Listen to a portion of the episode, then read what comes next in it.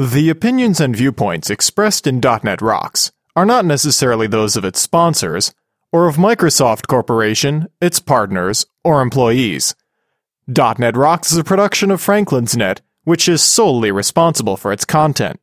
Franklin's Net, training developers to work smarter.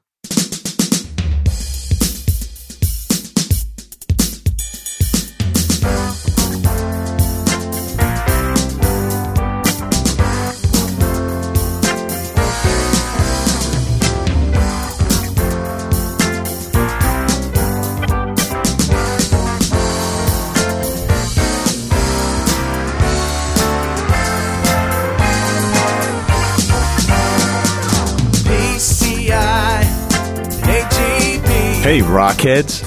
Quit trying to teach your parrot the lines from Zero Wing and listen up. It's time for another stellar episode of .NET Rocks, the internet audio talk show for .NET developers with Carl Franklin and Richard Campbell.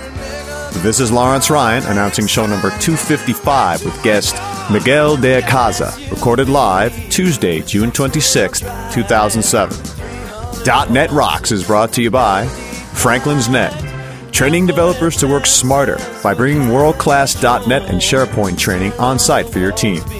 Online at www.franklins.net. And by Telerik, combining the best in Windows Forms and ASP.NET controls with first-class customer service. Online at www.telerik.com. Support is also provided by Data Dynamics, makers of ActiveReports.net. Simple, powerful, and cost effective reporting for Windows Forms and ASP.NET web applications. Online at www.datadynamics.com. And by Code Magazine, the leading independent magazine for .NET developers. Online at www.code-magazine.com. And now, the man who really thinks it should be called Stereo, Carl Franklin. Thank you very much, and welcome back to .NET Rocks. We're here again, Carl and Richard, at your service. Yes, we are. What's up, Richard? You know, I'm just sucking down the summertime. I cannot complain too much. Things are good. It's your birthday today, on this day of this recording. Yes, and uh, I guess the day of publication should be the day after my birthday. So now I'm 40. It's hard to imagine, but it's true. Um, you know what I found out? Things I've learned this week. I've learned that um, they they have a problem letting me ship a box of Depends across the border. Oh, very nice. Yeah, I thought you'd like that. All I know is you're doing a bit from the wrong show.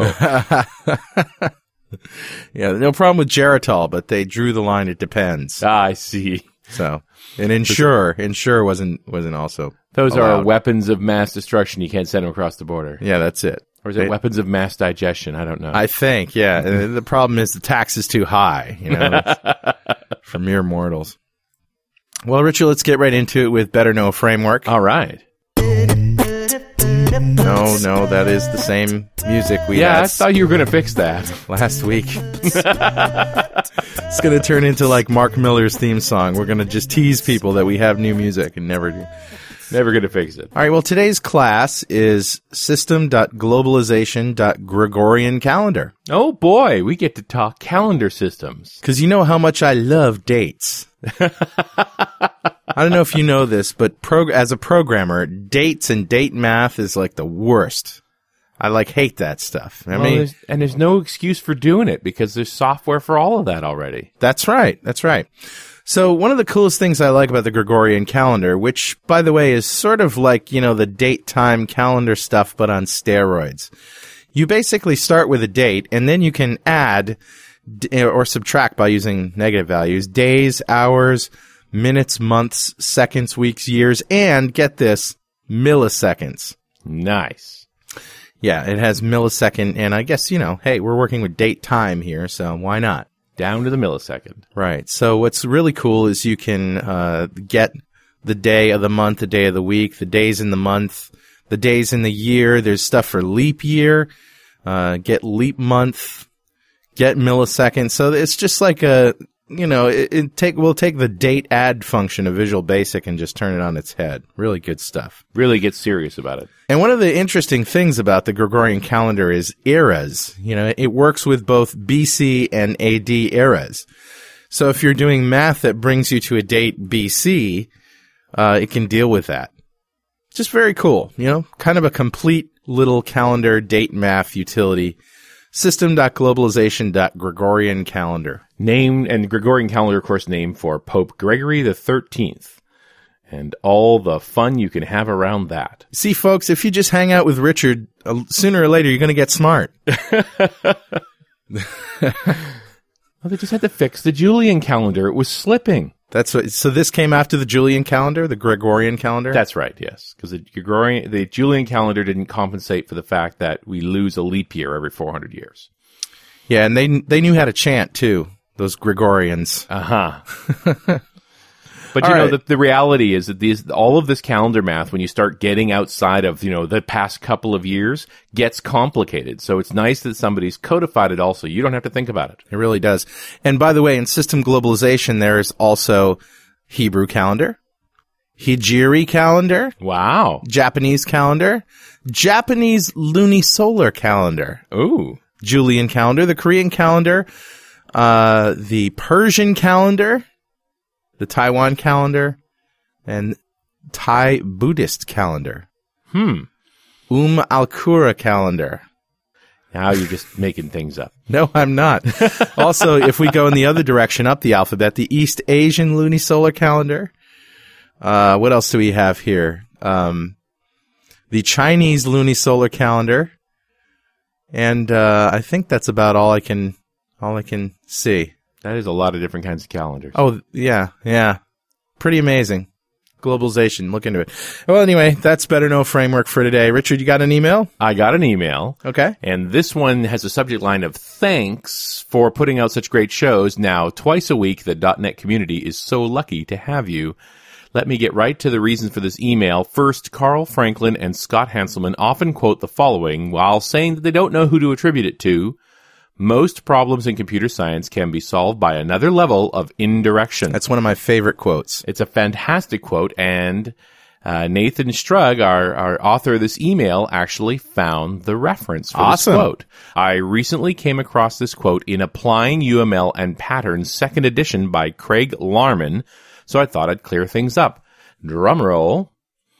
The authorship is attributed to David Wheeler, and there's also an interesting counter adage. Most problems in performance can be solved by removing another layer of indirection. Huh. So wait a minute. So if a problem can be solved by adding and a problem can be solved by removing, That's right. Don't the two cancel each other out? Oh, it's all very recursive. and of course, if you go to Wikipedia, there is an entry for David Wheeler, and and the full quote is. Any problem in computer science can be solved with another layer of indirection, but that usually will create another problem. Ah. Yeah. And another quotation attributed to David Wheeler, compatibility means deliberately repeating other people's mistakes. Interesting. We're going to have to, I'm going to have to look into David Wheeler. And Unfortunately, he uh, passed away in December 2004. I was going to say, if he's still alive, we We're could get him, on, get the him on the show. That'd be a trick, wouldn't it? it would be hard. Exclusive. Yeah. .NET Rocks interviews dead guy. Oh, let me editorialize a bit on the email here. Finally, many thanks for the always enlightening DNR TV episodes. Yes. The recent Mark Miller WPF show is excellent, and I'd love to see some more with Mark on that subject in the future, or any. He's always fun and informative. Best regards, Nathan Strug.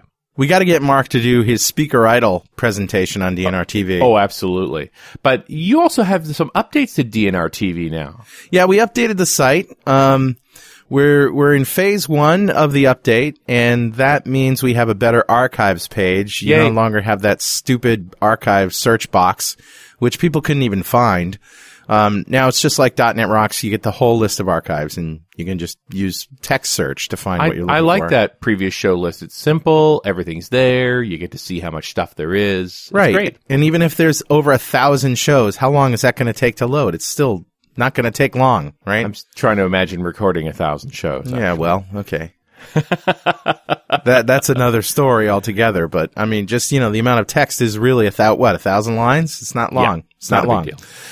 By the way, we also have data driven feeds now, which just means you know more reliable feed updates. Right. and you know to join the rest of our shows which have data driven feeds um, the next phase is to create not only um, flash and wmv like we are now but also a link to the wmv directly without being a zip uh, which is long overdue. You know we have zipped it but you really only gain like 15% maybe 10% compression uh, with a zip file.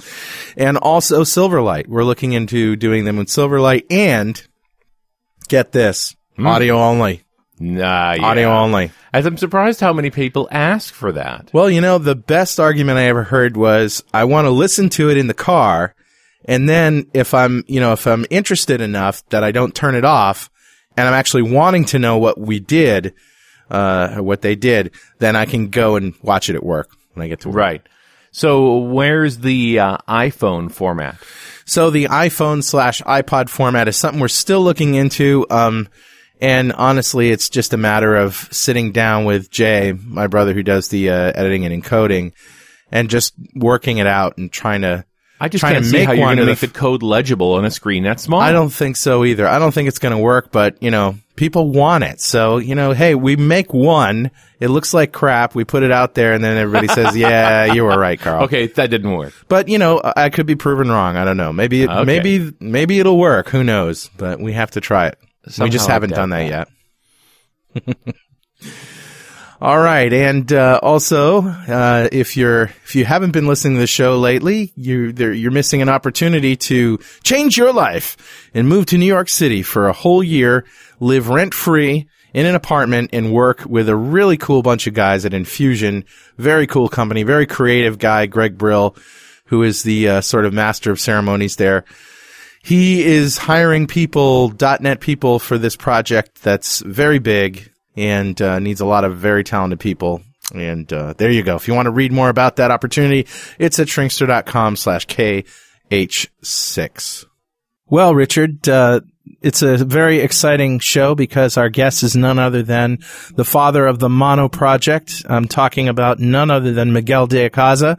Miguel de Icaza is the uh, originator of the Mono Project, which started as a sort of a side thing and then developed into a, a full-blown framework supported and bought by Novell. And uh, the Mono Project, of course, if you don't know what it is, it's a, a an open source, uh, FreeBSD based version of the .NET framework, and as much as they can possibly do of it is the way we like to think about it. Welcome, Miguel. Oh, thank you guys. Thank you. Was that an accurate assessment of the Mono Project? It is. It is. Uh, although we like to portray Mono as a multi-platform uh, virtual machine, so we do support Linux, macOS, uh, Solaris, and all of the other platforms that uh, are not directly supported by Microsoft uh, with the .NET framework. Well, Miguel, we had you on the show back when Mark Dunn was the co-host, and it's been a long time, and I know you've been in the news recently. In fact, you're sort of all over the media. I guess you were in Time Magazine. When was that? But that was a bunch of years ago. No, this uh, I think this year is, uh, is Colbert. I wish I could say the same for me. I, I went and looked him up in uh, in um, in Wikipedia because Miguel has a real Wikipedia entry with references and I mean not, not just something thrown together here and it's pretty They're lies. extensive, Miguel. Oh, they're, They're all not. lies. They're lies and uh, You were born in 1972 was I? in Mexico City. Well, no, I'm I'm just 21 years old. Uh, that information must be incorrect. well, you know, you've sort of been part of the scene since the very early days of .NET, but it, you have this sort of love-hate relationship with Microsoft, or maybe they with you. Maybe that's more like it. well, I I don't have a hate relationship. Um, No, no, no. I don't mean you. I mean, Yeah. you know, you sort of, Microsoft sort of, uh, you know, supports you on one hand and on the other hand, they're watching, you know, this sort of, we get the Yeah, sense that so. they're watching. Yeah, I think so. Um, it is a it is a difficult spot being in the Mono project because obviously the open source kind of the the grassroots open source people don't really like it either. Um, they kind of wish uh, Mono did not exist. Yeah, you're really Um, getting it from all sides, aren't you? I mean, on one side, you've got Microsoft thinking, do we really want somebody else creating another copy of the .NET framework, and then on the other side, you've got the folks who, in theory, should be using this and taking advantage of it, saying anything from Microsoft is evil. Yeah, so actually, our user base are neither it's neither Microsoft or um, or kind of the existing open source community. Uh, we like to think of Mono as a as a way of bringing developers that would have otherwise not tried out Linux uh, to Linux, right? So it's uh, kind Or of even our the user base is mostly Windows guys, uh, Windows developers that were considering probably having to rewrite their software or having to switch to Java or something like that to uh, to be cross-platform. And instead, what we're giving them is a way of uh, of being cross-platform without having to uh, to rewrite their software. So, kind of our audience is not the the the old grassroots open source people. Although there are some of them. Uh, there are some of them. Right. But it, it, like it makes sense to me that it would be the .NET guys who suddenly realize, oh, hey, wait, I did need to run on other platforms. right. Yes. So that that would I would say it's probably the majority of our users. But like with any other open source project, it's hard, it's actually very hard to tell how many people are using your stuff and what they're using it for. Sure. So it's it's all anecdotal. So I, I don't actually have a good feeling of uh, what is our, our user base right now. Well, let's talk about the capabilities of Mono, and I guess let's start with ASP.NET. And from what I understand, the ASP.NET story is probably the best story in terms of, you know, the Windows or, or web or, or whatever. Your ASP.NET story is really good. Yeah, that is correct. That that's the one that is at the 2.0 level. It's uh, I mean, with the exception of a couple of things that we're still missing in in in, in MS Core Lib or a couple of the core libraries, which are relatively minimal. Uh, our ASP.NET 2.0 story is pretty complete at this point. Uh, in fact, Mainsoft, which is a company that uh, that co-develops Mono with Novell, um, they uh, they actually just released their product for ASP.NET development, and it's all based on the Mono code base. Wow. So what we do is we basically share the same code base, and uh, we run the class libraries on top of a CLR. And these guys, what they do is that they recompile the CLR bytecodes, and um, they recompile these bytecodes into Java bytecodes, right? Uh, if it's possible, not all .NET code can be done that way, but uh, they recompile to Java bytecodes. And basically, what they allow you to do is to run your ASP.NET applications inside an existing uh, JBoss infrastructure or or J2EE, uh, WebSphere, that sort of thing, right? So, So again, it's another solution for portability is take that existing app and, and put it into a WebSphere environment. Exactly, exactly. And it's typically, and, and the cases where that typically happens is where developers want to use ASP.NET, but, but IT, the uh, IT uh, has already decided, or whoever is running the deployment uh, strategy, uh, especially like large banks or stuff like that, Right. where you don't really get to have an opinion.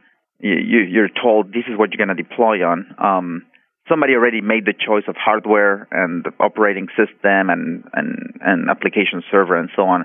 So it's kind of a, an option for .NET developers to still be able to to deploy applications on, on systems that uh, that they really couldn't have any input on.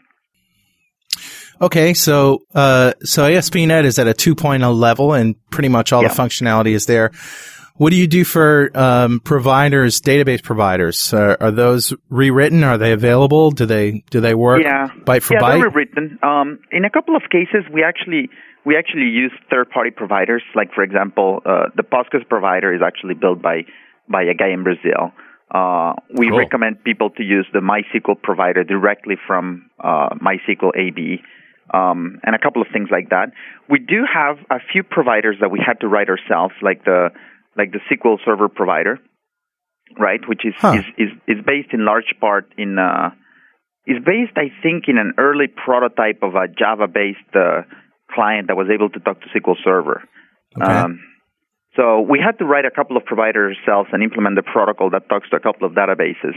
Uh, so I think Sybase falls in that category. The SQL Server falls in that category. We have a couple of wrappers for native um, libraries. So, for example, if you want to talk to Oracle, you actually need to use Oracle's um, native library, and we p-invoke into Oracle's native library. And the same thing happens with IBM DB2. But these are still just ADO.NET providers? Yeah, they- they're ADO.NET provider. So to, to the end user, it looks just like an ADO.NET provider. Um, but uh, under under the under the hood, in some cases we had to reimplement the protocol, and in some other cases we directly called the uh, we directly invoke a native library that does that for us. So does that mean that uh, you'll be able to just take a, a, .NET assembly and move it from a Windows server to a uh, to a, a, Linux server, for example? Yeah, that's correct. We we we strive to have the same API as Microsoft does, and there are a couple of exceptions. And the exceptions are basically uh, we we're not finished, for example, right? Uh, but some people might want to start using Mono even before we officially declare it 2.0, right? Okay. So what we do in those cases is we have a little tool called MoMA, which stands for uh, Mono Migration Analyzer, and it's a little tool that basically um, uses the equivalent of reflection to inspect your program, and it looks up whether all the calls that you make in your application are implemented in Mono. And if they're not implemented, it basically generates a report and says, well, you're using these things that do not exist in Mono yet, or you're using these things that do not have an equivalent in Unix, right? right? Like, for example, uh, uh, well, we kind of fake a few things, but for example, if you wanted to get, uh, if you wanted to change the drive, right? Well, there's no such thing as drives in Unix. You only have, you have like a global file system. Right. So you would get a warning that says, well, this operation is not going to do anything on Unix. So you might want to re- review your code and make sure that you do the right thing.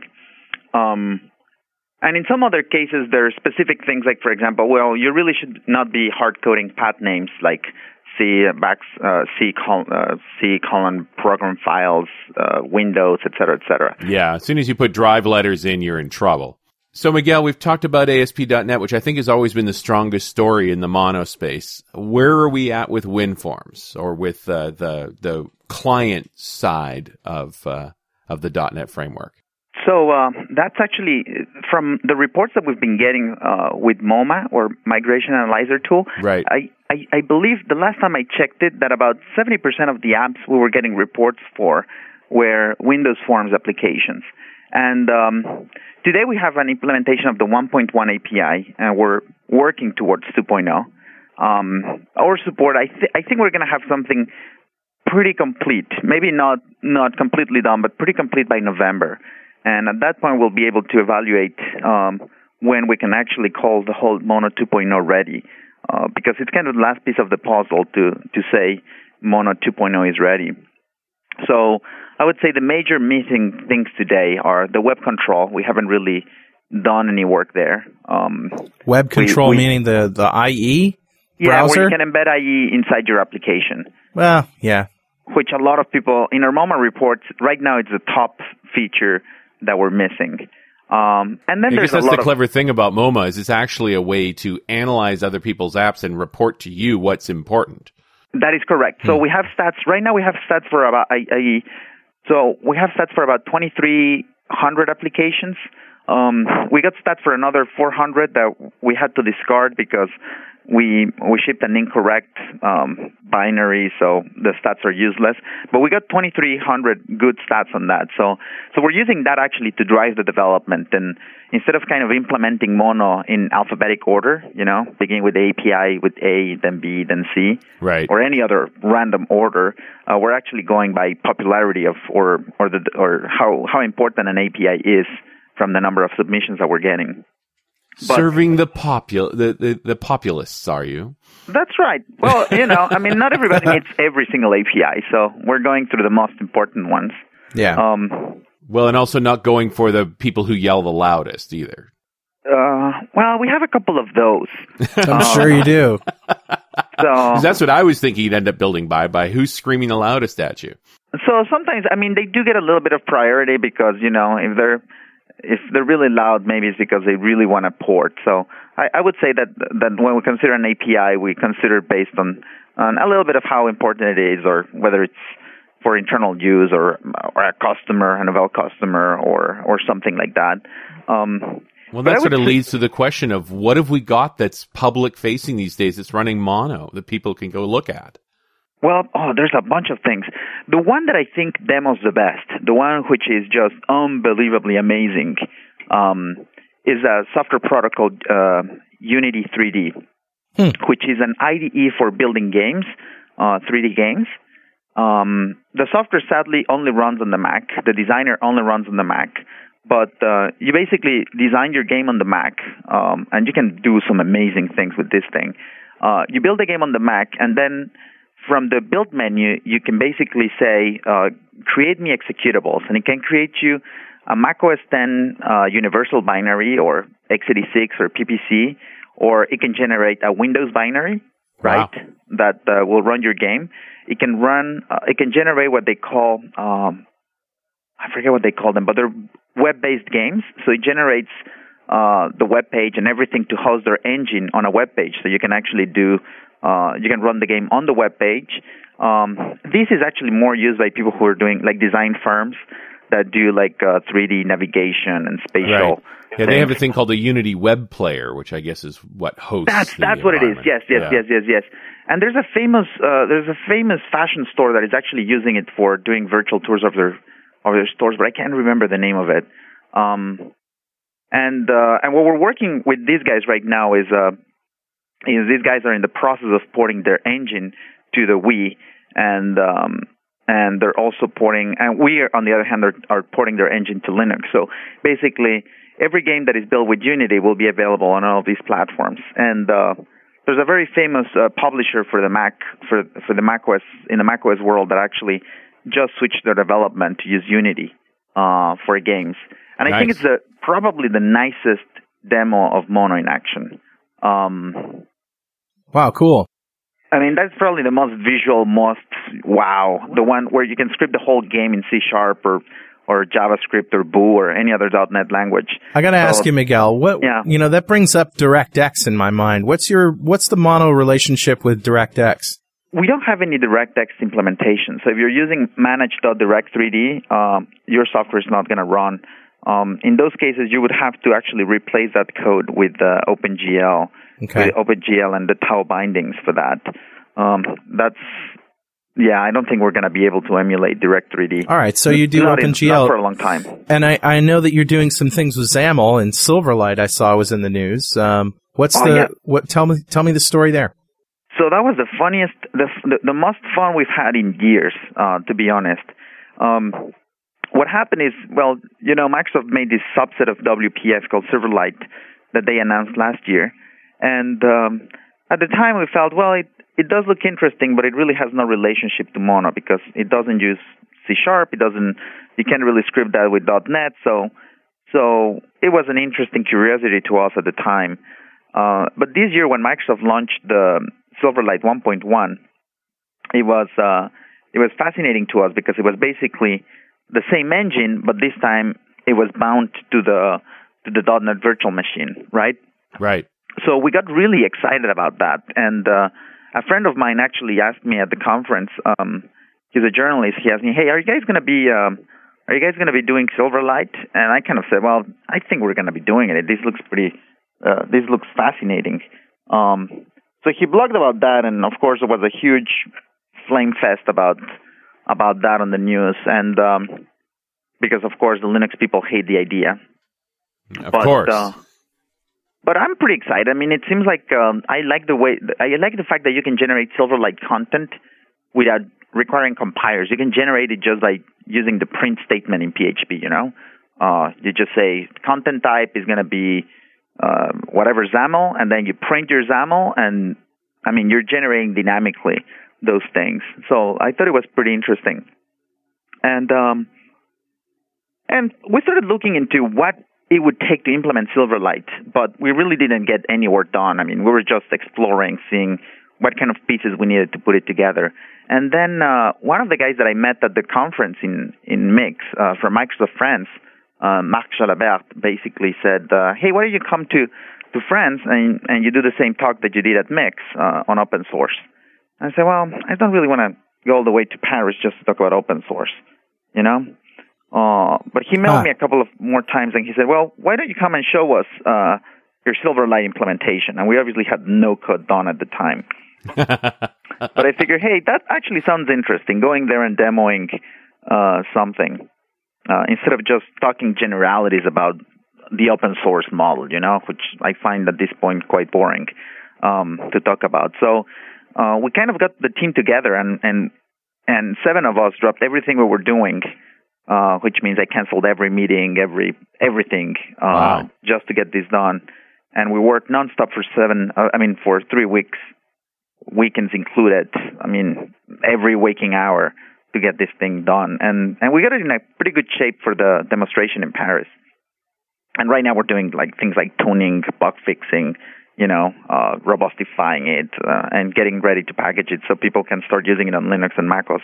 So you built an implementation that is Wow. correct.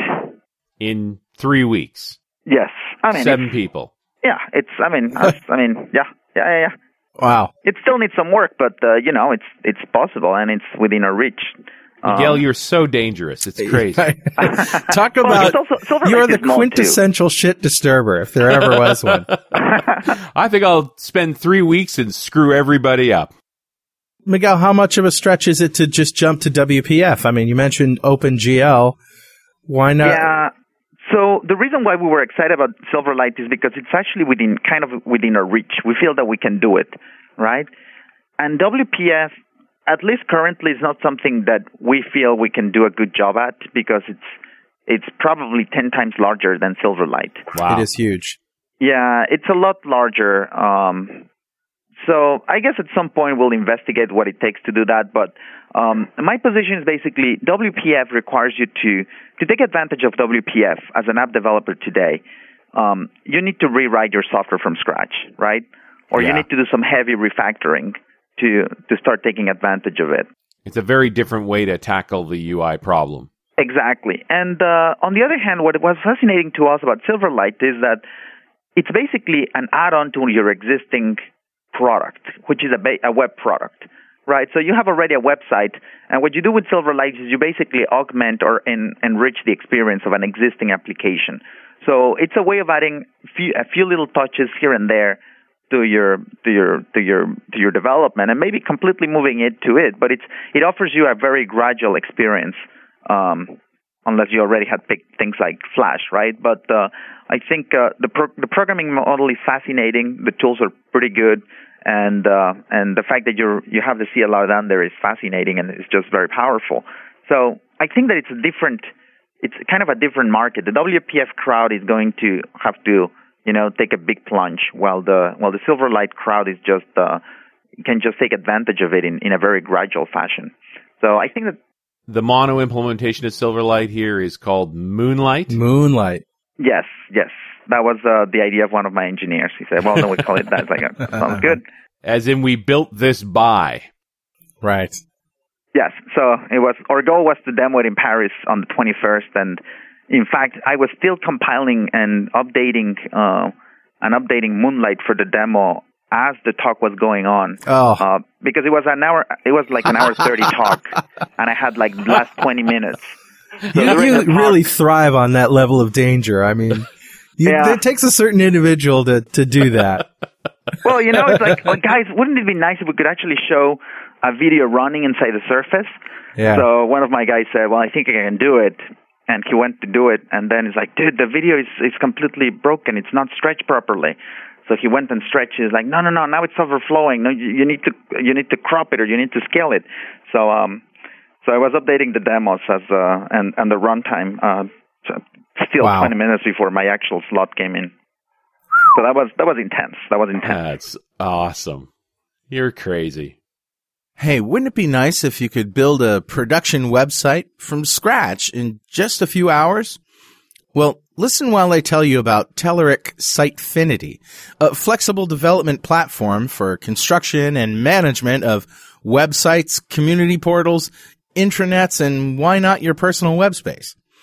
Since its customizable architecture is built entirely on the ASP.NET 2.0 framework, .NET developers can profit from various well-known goodies like master pages, membership services, the data provider model, and themes. And it's really flexible. You get this robust core and you can customize the application your way.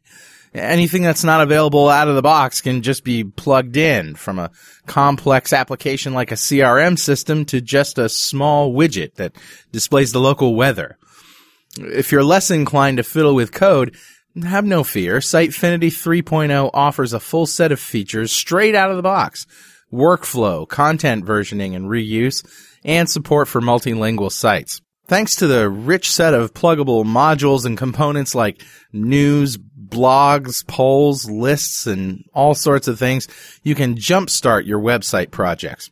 Last but not least, Sitefinity is real eye candy. The unique Web 2.0 administrative interface helps you and the non-technical content contributors, very important, be more productive.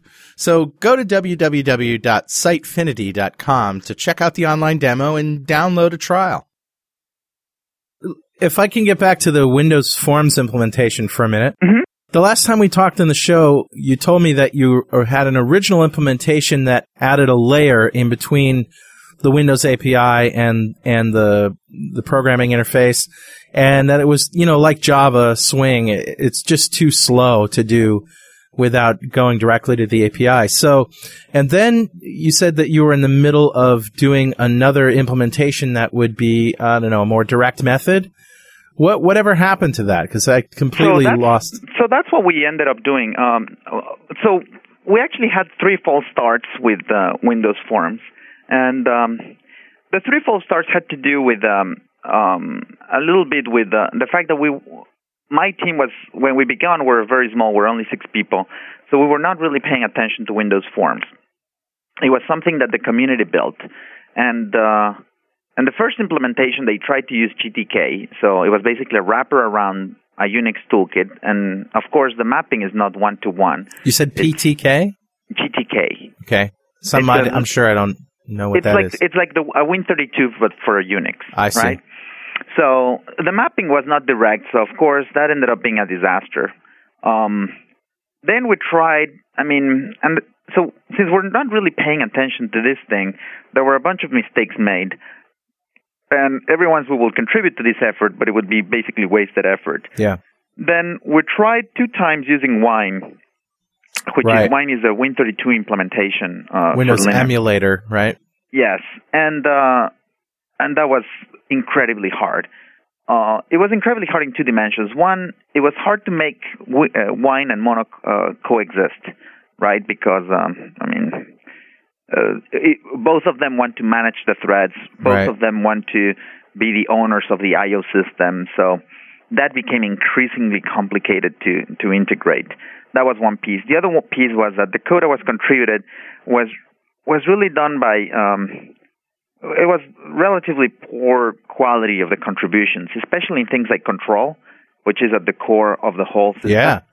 So if control was broken, everything was broken. So after spending, when we decided to do Windows Forms and we tried to kind of push the wine-based solution, uh, it became obvious that the code base was n- nowhere usable, and um, and we were getting very very tired of, of the wine problems, the wine interactions with Mono. So we we basically gave up on on the wine approach. It might be still possible, but uh, at this point, and I don't think anybody else is gonna is gonna do a new implementation. we- We just decided not to do it that way. Okay. So we did a fresh implementation from scratch that was architected by Novell employees, in particular by Peter Bartok, which is now at a, at a new startup. Um, and we basically did it from scratch. So a clean Really? implementation, completely architected in-house, um, and uh, open source contribution would were, were basically only allowed kind of for the higher level pieces, Right. uh, not really for the core, because we really need the core to be solid. And uh, our previous three kind of our experiences with the previous three attempts of just letting people randomly kind of contribute to the core was was kind of a disaster. So, So, you, you- really need to take control of the control classes, and then above that, Yeah, people the can build on it and know it's going to work. Yeah, the engine, you know, I mean, you can let people say, well, if you want to implement button, go ahead and do button or scroll bar or entry Right. or text, but uh but the whole thing like- the messaging, the messaging has to be done in the proper order. You need to emit the yeah. right events. I mean, and there were and it was basically just hacked upon hack just to get uh, things going. So, I mean, it's, it's unfortunate that we didn't pay attention early on to the architecture. We, I mean, it, it was kind of our mistake to not be more um, more involved in the initial stages of implementation, um, and which is why we we ended up being so late with Windows Forms. Well, do you think that's um uh what do you think about that? I mean, you know, timing is everything, and Microsoft's moving on to WPF, and you guys are just coming in with Windows Forms. Do you think that is going to matter to people who uh, who want to go cross-platform? Or is just the Um, fact I that think, it's I mean, it will matter to some people. Um, I think that you, you get a couple of. I think that you can partition uh, kind of the audience. There's those that today know that they want to go cross-platform, so they know that uh, they kind of are paying attention to a roadmap, to Microsoft roadmap and our roadmap, and they know which things they can use and they can't use, right? So we're constantly talking to those people, and they say, "Hey, what about this? We're going to implement this API, or can we probably contribute the API, right?" And uh, so they can basically they're basically in control of their destiny. Uh, a second kind of a new group is basically those Windows developers that uh, that all of a sudden hear about Mono and and say, "Hey, well, this would work for me." Um, and and for, for in that that kind of audience is a little bit more challenging because if they already done the jump to WPF, then it means that we don't really have anything to offer them today, yeah. right? Um, the good news is that I mean WPF being a new technology and everything, it's still going to take some time for for mass adoption of the technology. But uh, Well, true, and I mean, I don't know if a cross-platform WPF is even a reality. I mean, it's so close to the bone. You know what I mean? Uh, with with the DirectX stuff in there and all the direct hardware but access. It's, but it's relatively hidden. I mean, uh, you don't really see it in the API. Huh. We did investigate it um, just to see whether it was feasible, and the issue is really a matter of, from our perspective, it's a matter of complexity and volume uh, rather than WPF being tied um, to the Win32 API. So, I mean, our, that's kind of the problem that we're facing right now. I mean, it is doable, but it, it it's not doable with our current resources. So, um, It's just a big set of libraries. It is it is just a lot of work, and uh, and that's what is attractive to to us at least about Silverlight is it's probably a tenth of the size of that. So although we did get a prototype running in 21 days, uh, bringing the prototype into into a product is probably going to take us six to eight months, right? Right. To to get something completely solid that can be prepackaged, you know, I mean, solid, tested, QA, documented, etc. Um, and uh, and doing the equivalent for WPF will be a monumental task. So, uh, I mean, I wish one, one day we could do it. Uh, the question is uh, is whether whether we'll have the resources to do it. yeah. Well, besides WPF, I guess we can go off uh, after all of the other Windows Foundation groups as well. WCF has got to be interesting. Yeah, that that one we actually have implemented some pieces. Nice. Um, so we've we've put it on hold. The only reason we put it on hold right now, and and it does a lot of stuff right now already. Uh, we don't have the full W security stack implemented, but we have a lot of it. Hmm, um, nice. But uh, we put it on hold because we basically want to get 2.0 out the door. So uh, the main developer that was working on it uh, basically had finished with all of his 2.0 things, and he was working on on WCF for the last last seven or eight months. And uh, he's currently back helping us with other 2.0 things uh, because uh, because we're basically running uh, kind of behind schedule. So so we put a little bit of WCF is a little bit on, on hold right now. Um, we have no plans for WW the workflow, stuff. Workflow, yeah. Um, in part because I don't know anything about workflow or what what it's what is it for. So so it's hard to to actually to actually work on that. you know, Yeah. but um, It doesn't, you know, at first thought, it doesn't really seem to be a good fit anyway. I- yeah, I'm I, I don't thinking- even know what it does. I mean, people have explained to me, well, it's to do workflows and Basically, it takes business logic and turns it into diagrams that business people can manipulate and draw things and change the Yeah. logic without recompiling. But it, it's interesting to look at the .NET 3.0 suite of of uh, libraries, and they and they very much sit on top of 2.0. They're not changing the underlying Right. much, and you could sort of pick and choose what you want to add. Correct. And in fact, I, it's funny because .NET 3.5 really is the natural evolution of 2.0. Yes. 3.0 is more kind of an add-on. So Yeah, they sort of went off to the left a little there, and yes, exactly. moving back forward. so again. the 3.5, we do in fact have a lot of stuff from 3.5 already implemented because we see it more kind of aligned with what we're doing. So we do have the 3.5 things that are extensions to 2.0. Uh, none of the 3.5 things that would be extensions to 3.0. right. So, uh, uh, for example, we already have uh, we already have a pretty much complete C Sharp 3 compiler. Um, we've the only piece that is missing is uh, is completing the LINQ syntax. We have about I was gonna half say of the LINQ that- syntax going now. I was going to say, Miguel, that must be a real challenge. The well, actually, 3.0 C Sharp 3.0 is actually really small. Um, it's uh, But the LINQ, I mean, LINQ is LINQ is enormously complex. Um, n- not really. Um, no, not really. If you compare, I mean, in terms of comparing, C Sharp 2 was a lot more complicated. And, Hmm. With and generics 3.0 and everything? basically builds on, uh, I think there are like seven or eight little features. There were seven or eight little features that were added to 2.0 uh, Hmm. to turn into. They're really well done and incredibly tasteful little features that enabled LINQ.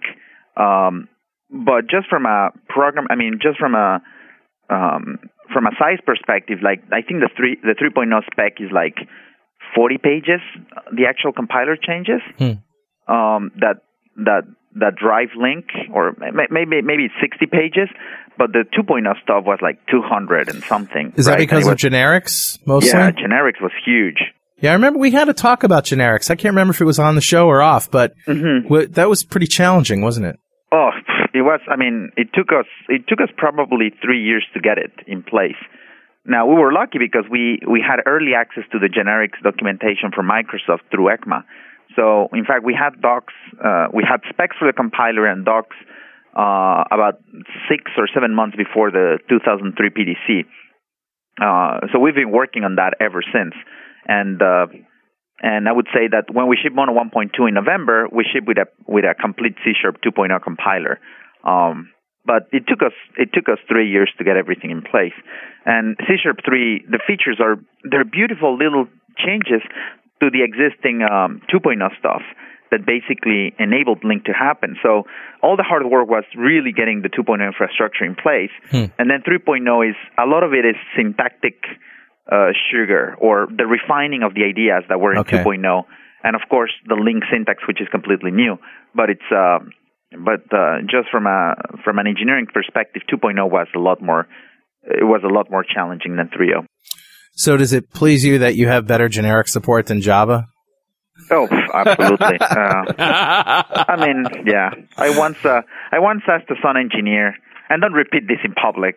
okay, a little late for that. Yeah, yeah. well, That's our lips I- are sealed, Miguel. No problem. I once asked a, a Java a, a Sun Java engineer uh, that was working in the VM. So, how did you guys uh, how did you guys manage to screw up the generic so badly? Um, and I guess it was not the most politically, uh, I mean, politically correct comment to make, and I don't know. But I was kind of, uh, I was kind of worked up. I don't know. We we had a run in between Java and You, Mono in Miguel? those days. You were worked up. Yeah, I can't I'm, I'm never worked up. So I was like, "Oh, so guys, why did you screw it up? And, and he said something along the lines of, uh, well, when you're not a monopoly, you can't blah, blah, blah. I was like, what kind of technical argument is that? Really? so, anyways, I, I kind of feel bad for making that comment in the first place. And if he's listening to this interview, I, I apologize for my rude comment. But, um, but I think that we, that the .NET has a much better, um, generics implementation yeah. and and also when it comes, for example, to Flash or Silverlight, I, or, or Silverlight, I, I actually like more Silverlight than I do Flash. So, There's a richer Again. feature set. Is why is that?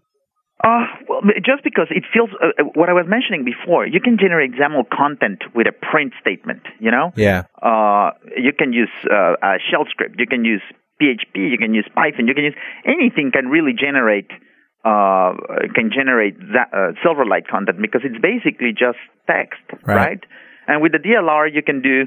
I mean, it's it feels more web webby, really. It's Silverlight to me feels more like a web technology than Flash is, you know Yeah. because you can completely script Silverlight with pure text, and you can completely, you know, and you can use IronPython, or you can use uh, soon you're going to be able to use Ruby, and uh, or you can use JavaScript, and uh, and just Well, what do you think everything. of what do you think of Ruby in this whole dynamic language revolution that's going on here? So what do you I think guess, of this? I, I guess I fall in under the an old dog doesn't learn new tricks uh, kind of category. So You like your compiler just the way it is? Thank you very much. That what you're yeah, saying? I kind of feel. I mean, I still write the. So here's the embarrassing thing: for all of my scripts, I still write them in Perl, which is what I learned in 19 diggity something. And uh, and for anything else, I kind of uh, and I I write like and the and the style that I use for Perl is write only Perl. You know, is once the script is written, there's there's nobody in the world, including me, that can make any changes to it a month later. Because right? it's right only. Right Yeah, only it's language. write only language. Right. For at least the one that I produce. Um, And uh, I've been trying to get into Python, but I, you know, when I need something quick, I just end up. I mean, it's one of those, uh, you know, when you're getting old, you just end up using what you know, and I just do it in Perl. Or um, Well, are any of the not- guys if on the something more structured, I use C sharp, and I and I wish I was using IronPython, but I just I I'm just too comfortable with C sharp. So Well, th- is there anyone else on your team who's uh, begging to to implement the dynamic uh, language runtime? Uh, well, so uh, the first of all, we're not going to have to implement the DLR because uh, it's funny, but Microsoft actually uh, released it under an open source friendly license, right? The MSPL. Hmm. So we're going to be able to use. In fact, it already runs the DLR. Uh, already runs on Mono, okay. and IronPython already runs on Mono, and we actually ship it with our distribution, with Linux distribution. And uh, when Microsoft releases IronRuby, we'll be able to run it as well uh, because IronRuby has been announced to be also under this uh, MSPL license. The two ones that we don't have compilers for right now are the new Visual Basic Language, not VB.NET, but the Silverlight VB, um, which is a new DLR-based uh, compiler, and the DLR-based JavaScript. So there's a guy in France working on the on the latter, um, the JavaScript one, but we kind of need to do we, we need to sort out what we're going to do with uh, VB. Okay. Yeah, I, I I figured that might be a, a problem, you know, with uh, trademarks and things like that.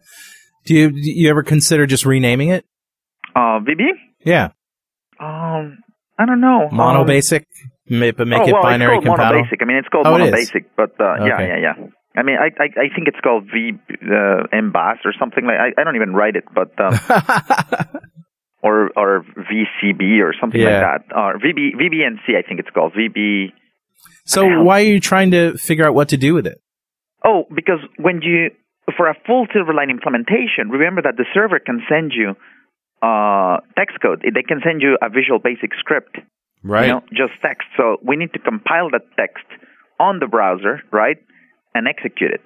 Yeah. So we're going to need a compiler for VB that runs inside the browser. I see. We do have one today, but the question is whether we can reuse that or we need to write a new one that, that targets the DLR instead of just uh, direct reflection emit. I see.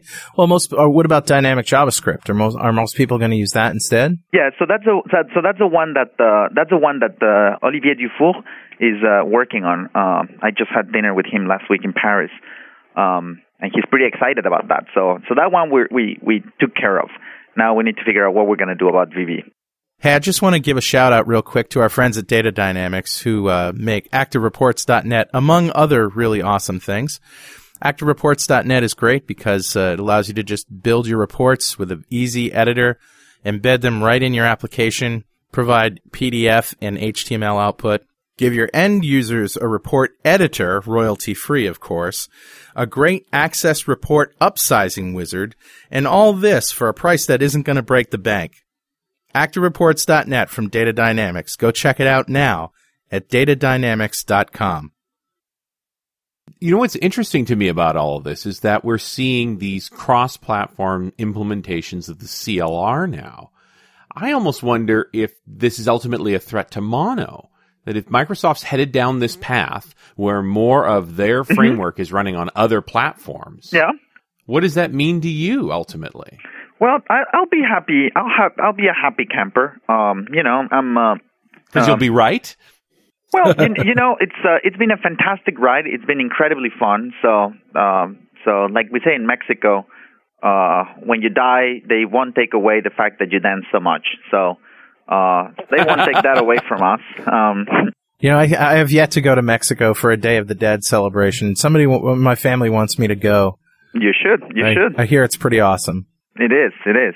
Just to totally change the subject. Okay, what were we talking about now? Oh, We're talking about the death of mono. Yeah. I don't. I mean, I don't know. Uh, it's possible that Microsoft will- will one day support all of the Linux variants and platforms that we support, and then it will be uh, the end of it. So Uh, how, uh, how probably. how many times a week does Don Box call you and ask you Uh, to come to work? We actually haven't talked in a long time. I kind of missed Don You think Box. he's given Uh, up on you? Well, I think that's the. I mean, he's now gone into this XML kind of web service world, Right. and um, I'm not very much of an XML web service world person. Yeah. And um, so we He don't still really, wants you to work for Microsoft, though, right? I miss him. I wish he was back in kind of CLR things or WPF things. yeah. Uh, you just want him to sing to you again. That's all. That's all. Yeah. no, I'm ha- I'm happy at Novell now. I'm happy Yeah. at Novell. So it's uh it's a good hack to be here. That's cool. So, so what's next for Mono? I mean, we talked a little bit about what you sort of are thinking about, but what, what do you think the next big thing is? Um, well, we obviously want to complete. We want to complete Silverlight. We're actually using Silverlight beyond uh, what it was designed to do to be used. Wow. So we actually took it out of the web browser, and we're we're building uh, desktop applications with it. We're we're kind of doing two things: uh, spicing up our existing desktop apps, right, like the photo management app and the media app and a bunch of other apps, um, because we can now host basically Silverlight in any app. Right. So we're doing a little bit of that, and that's incredibly fun. Um, in fact, this week at Novell is called Hack Week. And during Hack Week, everybody in the company, well, everybody in the Linux organization gets to do whatever they want uh, for work. Wow. So, so there's a lot of experimentation. You should check out our website. We have videos of what people are doing, and it's amazing. It's called idea.opensuse.org. okay. And um, and everybody's doing some crazy hack. Did you say right, so- OpenSUSE? Yeah, idea.opensuse.org. S O U S A? Uh, O P E N S U S E. E. Yeah, that's E. uh, SUSE being Linux or being Novell's implementation of Linux. Okay. That's right. That's right. So it's um. So people have been doing all kinds of things, and a bunch of them are using uh, Moonlight for their projects. And one of the interesting hacks that uh, that happened this week is we uh, we actually turned Moonlight into an engine that can run uh, kind of like uh, like macOS uh, widgets. You know those little transparent things that can run on your desktop yeah. or Right. like the Yahoo widgets or Google gadgets or Vista. I don't know what they're calling Vista um, gadgets. I think too. Yep. So they have all kinds of little transparent things with animations doing uh, uh, crazy stuff. So we've been actually teaching XAML. Uh, I mean, it's funny. We just finished this last week, and we've been teaching uh, XAML now this week to a bunch of uh, Linux engineers to to do their animations and try to do cute little things on the desktop. So, so I guess what's on the on the on the on the roadmap is uh, we'll continue to have a lot of fun. That's for sure. We'll finish up Mono 2.0. We'll finish up Silverlight. Um, we'll finish up 3.5, and then we got to decide if we even want to embark on WPF or not. Um, which I think is a decision that we're gonna have to make uh, a year from now, or, or You know, the other months from now. technology that's sort of around this, and you've already mentioned Mm-hmm. it a couple of times, is where the DLR lives for from the mono perspective. Part of me thinks you ought to be using the DLR, and part of me thinks you guys ought to write your own implementation of it. Um, yeah, well, but considering that it's open source, that the DLR is open source, Right. I might as well just use the original one. Use the one that's there. Yeah, I mean, yeah, somebody could write it, but I'm I'm kind of more interested. I mean, Mono is a, to me, Mono was always a means to an end. You know, uh, getting Yeah. better applications of Linux. That was the original intent. Right. And This that is about has kind of morphed cross-platform. into, and that has kind of morphed into uh, not only getting better applications, but also assist Windows developers uh, in having uh, uh, in bringing applications to other platforms. Right. Right. So that's kind of our combined goal today. And um, You know, something that occurs to me is that one of the benefits of using mono, uh, you can either be a benefit or a boon or, or an impediment, depending on how you look at it. But I think it's a benefit that it, you know, it doesn't have to out innovate itself every few years. Like Microsoft has to do with technologies. You can get it to where it works and then basically stick with it. And for a lot of applications, you know, that, that's right on the money. Yeah, like for example, Unity. Unity doesn't actually use the majority of Microsoft APIs. Uh, Unity actually sticks with a with the ECMA core. In fact, they don't even use the whole ECMA chunk. They use a very small subset because they need to keep the download small, and and and they actually what they need is their own APIs for doing 3D graphics.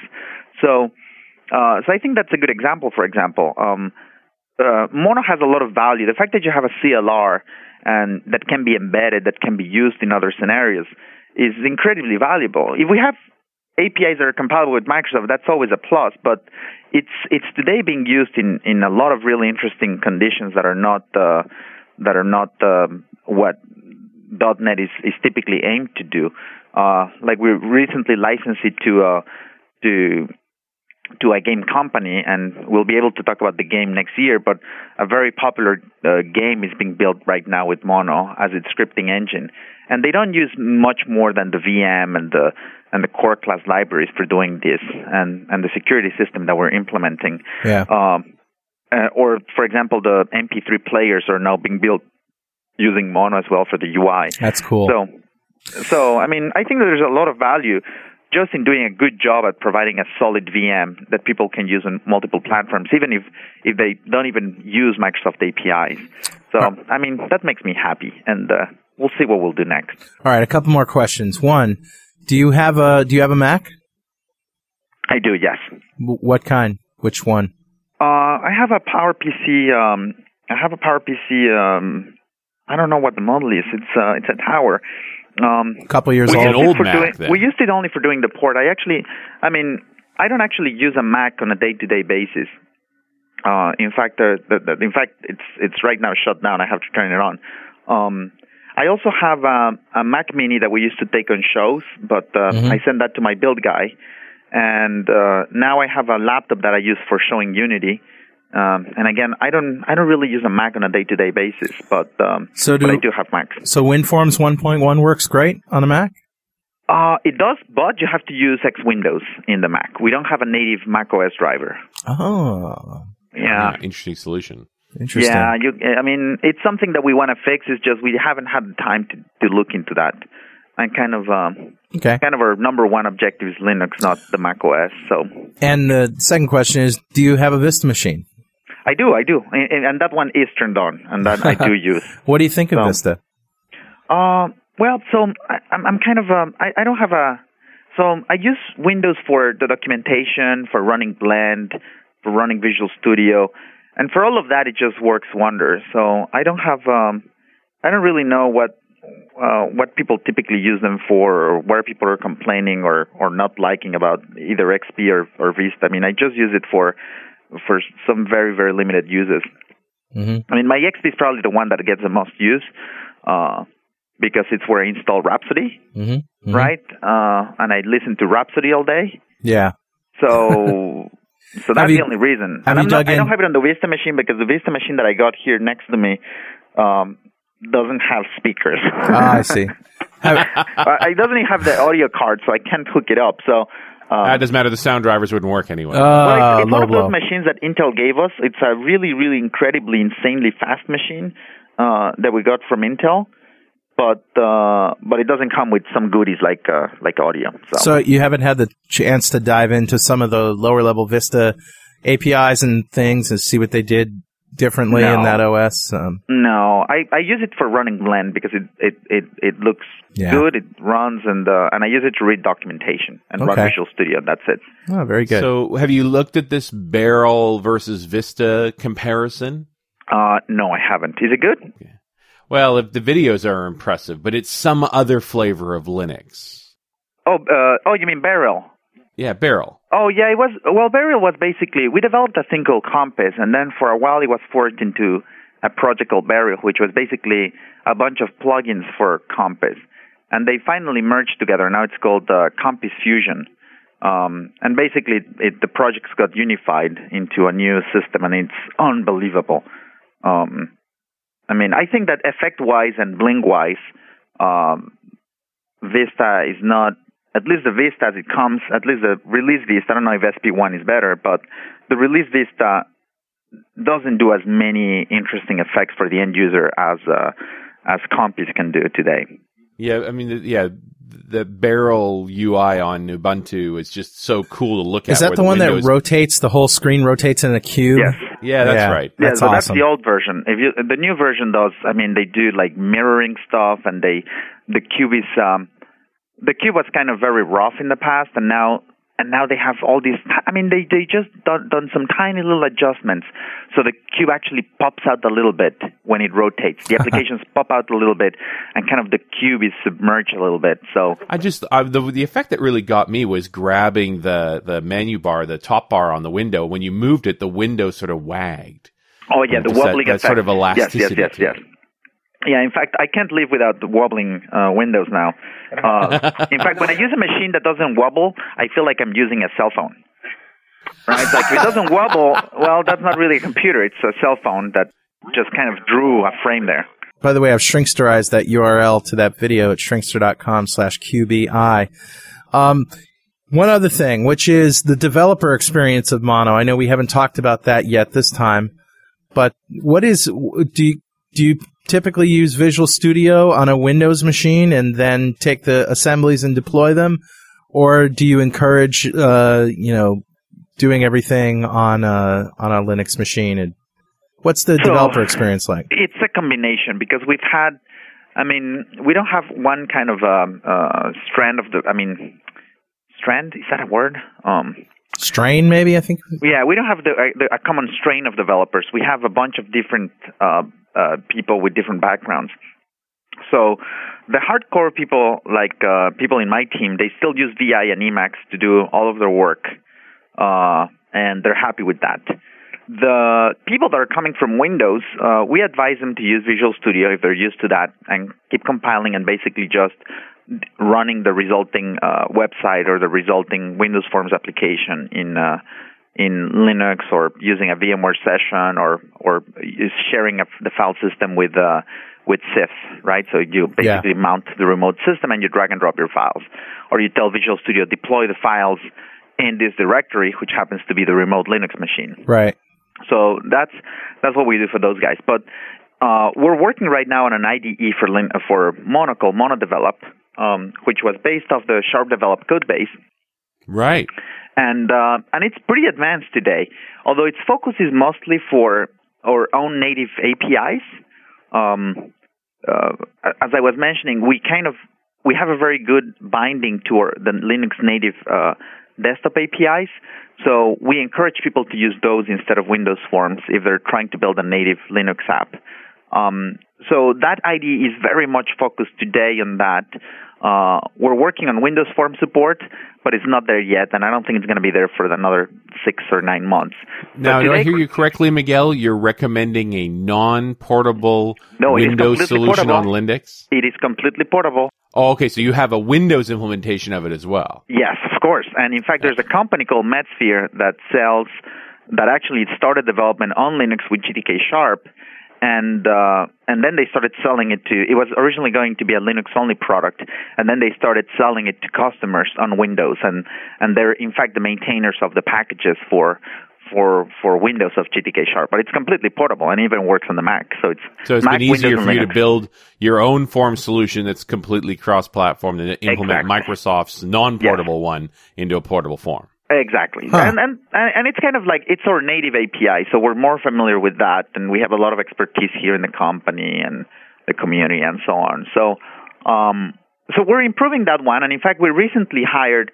Although the team is right now being led by a fantastic developer called uh, Lluis Sanchez in Barcelona. Uh, recently, we had the honor of hiring uh, Mike Kruger, who is the creator of Sharp Develop. So he joined the team to help us improve Mono Develop and get the Mono Develop to 1.0 and 2.0 and 3.0 stages. So it's um so it's it's very interesting. And we had Christoph Wille uh, on uh, the show just a, a few weeks ago talking Oh. about Sharp Develop. Yep. All right. Well, And so he mentioned the fact that you were there was an incarnation called Mono Develop. Nice. Yep, yep. And now we hired the the, the founder of the project, uh, Mike Kruger. So uh, so That's it's, great. It's very exciting. Yep. So I think we're going to have a good. I mean, we're going to have a very good experience. I think Sharp Develop is a fantastic product, and and we just hope that we we can make of Mono Develop something as good as, as Sharp Develop is on Windows, but for Linux. All right, man. Well, uh, when do you plan on going on vacation, or is that just a silly question? Uh, September, September. I think I'm going to go September and October. I'm gone. Oh, where you, where are you going? Um, I'm, I'm, we're still debating, but there's An probably going to be some undisclosed Spain, some Paris, some Egypt, and some Morocco. Oh, and maybe some Nice. Lebanon. Oh, so, cool. yeah. Sounds good. So, so I, I want to practice my Arabic. I've been learning for the last year Arabic, so so I'll give it a shot. Excellent. Well, Miguel, anything you want to say here at the end of the show? Shout outs or hi, mom, or anything like that? Or Mm, No, my mm, no, I'm fine. I'm fine. Hi, mom. No, I'm kidding. Uh, thank you so much for the opportunity, guys, and hope to talk to you uh, when we have something fresh and new and exciting to talk about. uh, you bet. All right. All right, and we'll see you next time on .NET Rocks.